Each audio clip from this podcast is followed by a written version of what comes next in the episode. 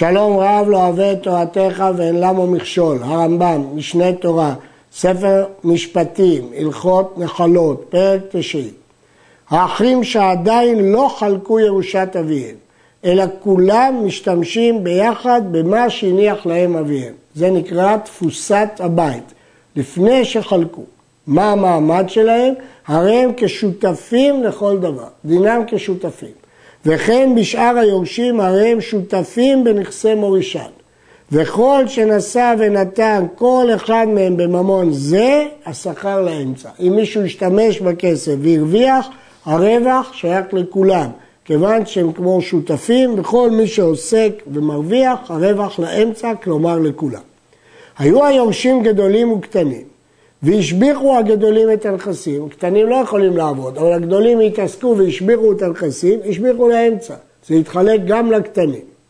אמרו, אם הם אמרו, יש אומרים בבית דין, יש אומרים בעדים, יש אומרים אפילו בלי בית דין, ראו מה שהניח לנו אבא, הם אומרים לעדים או לבית דין או אפילו ליורשים, תראו, זה מה שהניח לנו אבא, והרי אנו עושים ואוכלים, השבח של המשביח, כי הם הודיעו שהם עובדים. יש אומרים שהכוונה, השבח רק בחלק שלהם, ויש אומרים אפילו בחלק של הקטנים, כי הם לא יכולים להשביח והם הודיעו שהם משביחים. והוא שיהיה השבח מחמת הוצאה שהוציא המשביח.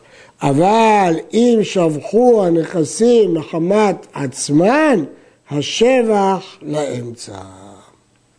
אם כן, כל זה כאשר השבח מחמת ההוצאות. אבל אם השבח הוא מחמת עוצמן, כלומר שהנכסים יתייקרו, בכל מקרה השבח באמצע. יש כאלה שגורסים אחרת בגמרא, הראב"ד ושאר הראשונים, ולפיהם הפירוש הוא שונה. וכן אם הייתה אשתו של המת, היא היורשת, בכלל אחיותיה, בכלל בנות דודיה, והשביחה הנכסים, השביחה לאמצע. כיוון שכולם יורשים. ואם אמרה הוא מה הניח בעלי והריני עושה ואוכלת, השביח הנכסים מחמת הוצאה, הרי השבח שלה. שוב, אותו דין לפי גרסת הרמב"ם. מי שירש את אביו והשביח הנכסים ונטע ובנה ואחר כך נודע שיש לו אחים במדינה אחרת. הוא חשב שאין לו אחים, הוא יורש לבד והוא טיפל בנכסים. אחר כך נודע שיש לו אחים. אם קטנים הם, השבח לאמצע, השבח שייך לכולם. ואם היו גדולים, הואיל ולא ידע שיש לו אחים, שמין לו כאריס. הוא כאילו עבד בנכסים, כמו אדם שיורד לתוך שדה חברו, הוא לא ידע שהשני לא נמצא, אז שמין לו כאריס, הוא מקבל כמו אריס. וכן אח שירד לנכסי קטן והשביח, אין שמין לו כאריס, אלא שבח לאמצע שירד שלא ברשות. כלומר, לפי הרמב"ם, אם אדם יורד ברשות, השבח לאמצע. אבל אם הוא יורד שלא, אם, סליחה, אם הוא יורד ברשות, שמין לו כאריס. ואם הוא יורד שלא ברשות, השבח לאמצע. לכן מי שירש את אביו והשביח את הנכסים ונודע שיש לו אחים קטנים, השבח לאמצע. או אם הוא ירד לנכסי קטן, השבח לאמצע. אבל אם היו גדולים והוא לא ידע שיש לו אחים, אז הוא ירד ברשות, שמין לו כאריס. הרעב"ד שואל, הרי גם אם הוא היה יודע שיש לו אחים במדינה אחרת, הרי הם מורידים קרוב לנכסי שבוי. אז אם כן זה גם כן ברשות, אבל התשובה היא ששם זה דווקא שבוי, פה לא מדובר שהוא שבוי, ולכן לא מורידים את הנכסים. אחד מן האחים שלקח מעות מתפוסת הבית לפני שחילקו את הירושה, הוא לקח חלק מהכסף ועשה בהם סחורה. אם היה תלמיד חכמים גדול, שאינו מניח תורתו שעה אחת, הרי השכר שלו, שאין זה מניח תורתו ומתעסק לאחיו. וכאילו שהוא הצהיר מראש, ראו, אני עושה שבח לעצמי, כמו שלמדנו קודם, למרות שהוא לא אמר, כיוון שהוא תלמיד חכמים ומתמיד בתורה ותורתו אומנותו, אז זה ברור שהוא לא יבטל מתורתו בשביל אחרים, אלא רק בשביל עצמו. אז לכן השבח שלו. אחד מן האחים שמינהו המלך גבאי או סופר שמכניס ומוציא בממון המלך וכל כיוצא בזה מעבודות המלכים. אם מחמת האחים מינו, כגון שהיה אביהם ידוע בדבר זה. זה היה התפקיד של האבא. ואמרו נעמיד בנות תחתיו כדי לעשות חסד עם היתומים. הרי הפרס שייטול וכל השכר שישתכר בעבודה הזו לכל האחים, כי בגללם הוא התמנה, לא בגללו האישי. ואפילו היה נבון ביותר וראוי למנותו. ואם מחמת עצמו מינו, כלומר, מינו אותו רק בגלל הכישרונות הפרטיים שלו, הרי זה לעצמו, כי זה לא קשור לשאר האחים. אגב, מה שאמרנו קודם, שאם הוא תלמיד חכמים והרוויח הרווח לעצמו, יש אומרים שזה רק אם הוא נשא ונתן בחלקו, לא בחלק של האחים. ויש מפרשים שאפילו בחלק של האחים. אחד מן האחים שהיה נושא ונותן בתוך הבית, הוא התעסק בעניינים של הבית מכספי הירושה, וקנה עבדים בשמו לבדו. הוא לא אמר שזה בשם כל היורשים. והלווה לאחרים והיה שטר החוב בשמו לבדו. ואמר, הוא אחר כך טען, מעות אלו שהלוויתי ושקניתי בהם עבדים אלו שלי לבדיהם, הם לא שייכים לירושה. נפלו לי עם בית אבי אמי, זה בכלל לא של האבא שלנו. או מציאה מצאתי, או מתנה ניתנה לי. עליו להביא ראייה שנפלה לירושה אחרת, הוא מצא מציאה וזכה במתנה. כיוון שהוא זה שמתעסק בנכסי הירושה, חזקה שכל כסף שהוא מוציא שייך לירושה. ואם יש לו כסף פרטי אחר שלא שייך לירושה, הוא צריך להביא ראייה. כי אחרת, יש חשש גדול שהוא ייקח את כספי הירושה, והוא נושא ונותן לבד.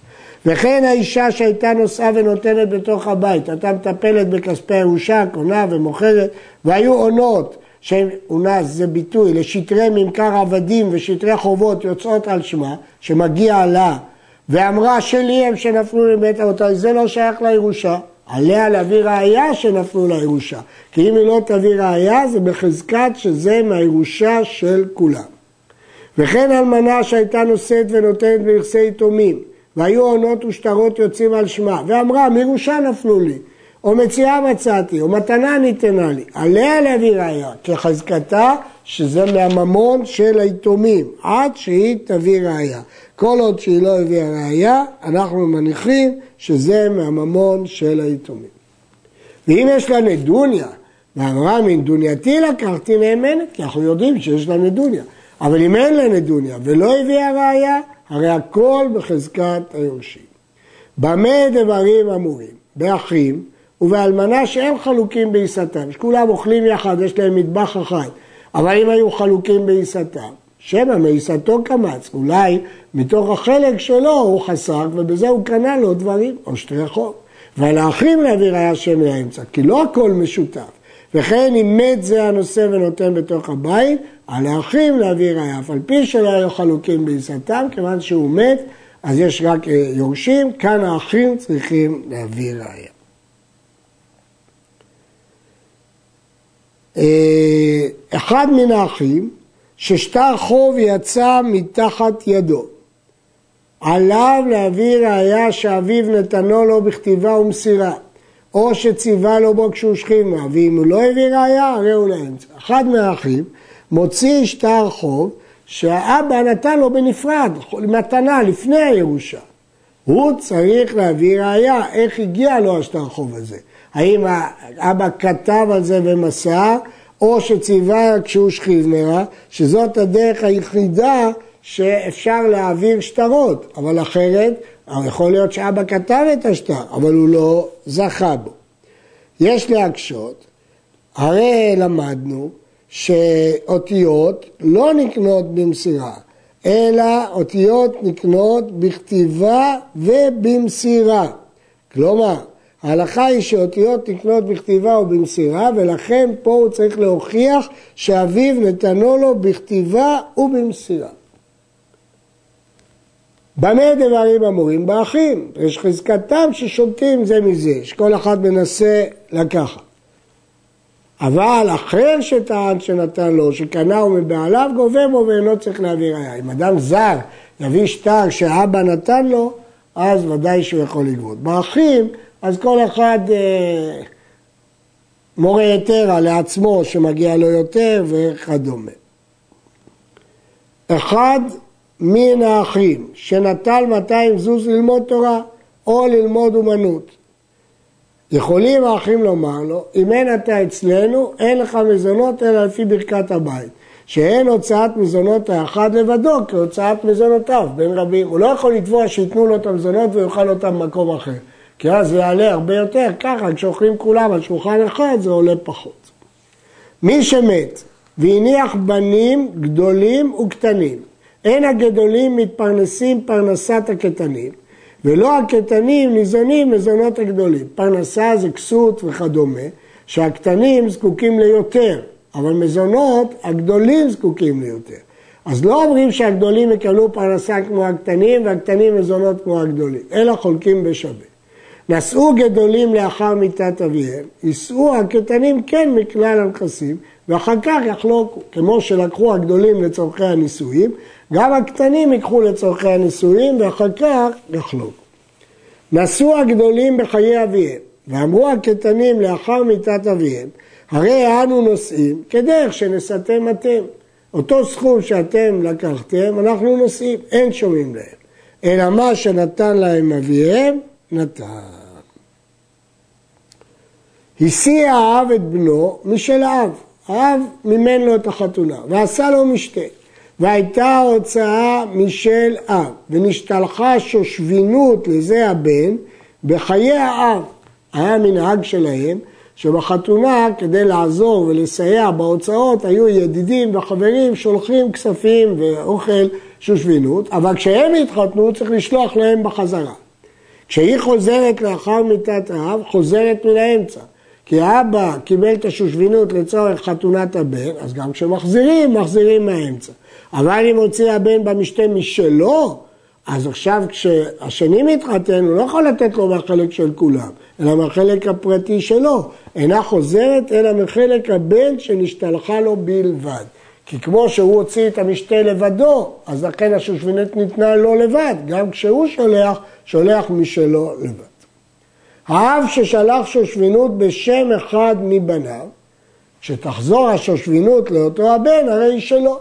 כי כאן האבא רצה לתת מתנה לבן, ושלח בשמו שושבינות. עכשיו כשהיא חוזרת, היא חוזרת לבן. כאילו שהאב נתן מתנה לבן.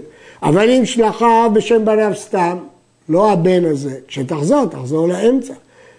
ואין זה שנשתלחה לו חייב להחזירה, עד שישמחו עמו הבנים כולם. הדין של החזרת שושבינות זה רק אם אתם תבואו לחתונה ותשמחו איתי. שהרי כולם שושבינים, שבשם כולם נשתלחה. לפיכך אם שמח עם מקצתם ולא עם כולם, מחזיר חלק זה ששמח עמו בלבד, והרי הוא לאמצע, הוא לא חייב להחזיר לאלה שלא באו לשמוח בחתונה. גדול האחים שהיה לובש ומתכסה מלבושים נעים.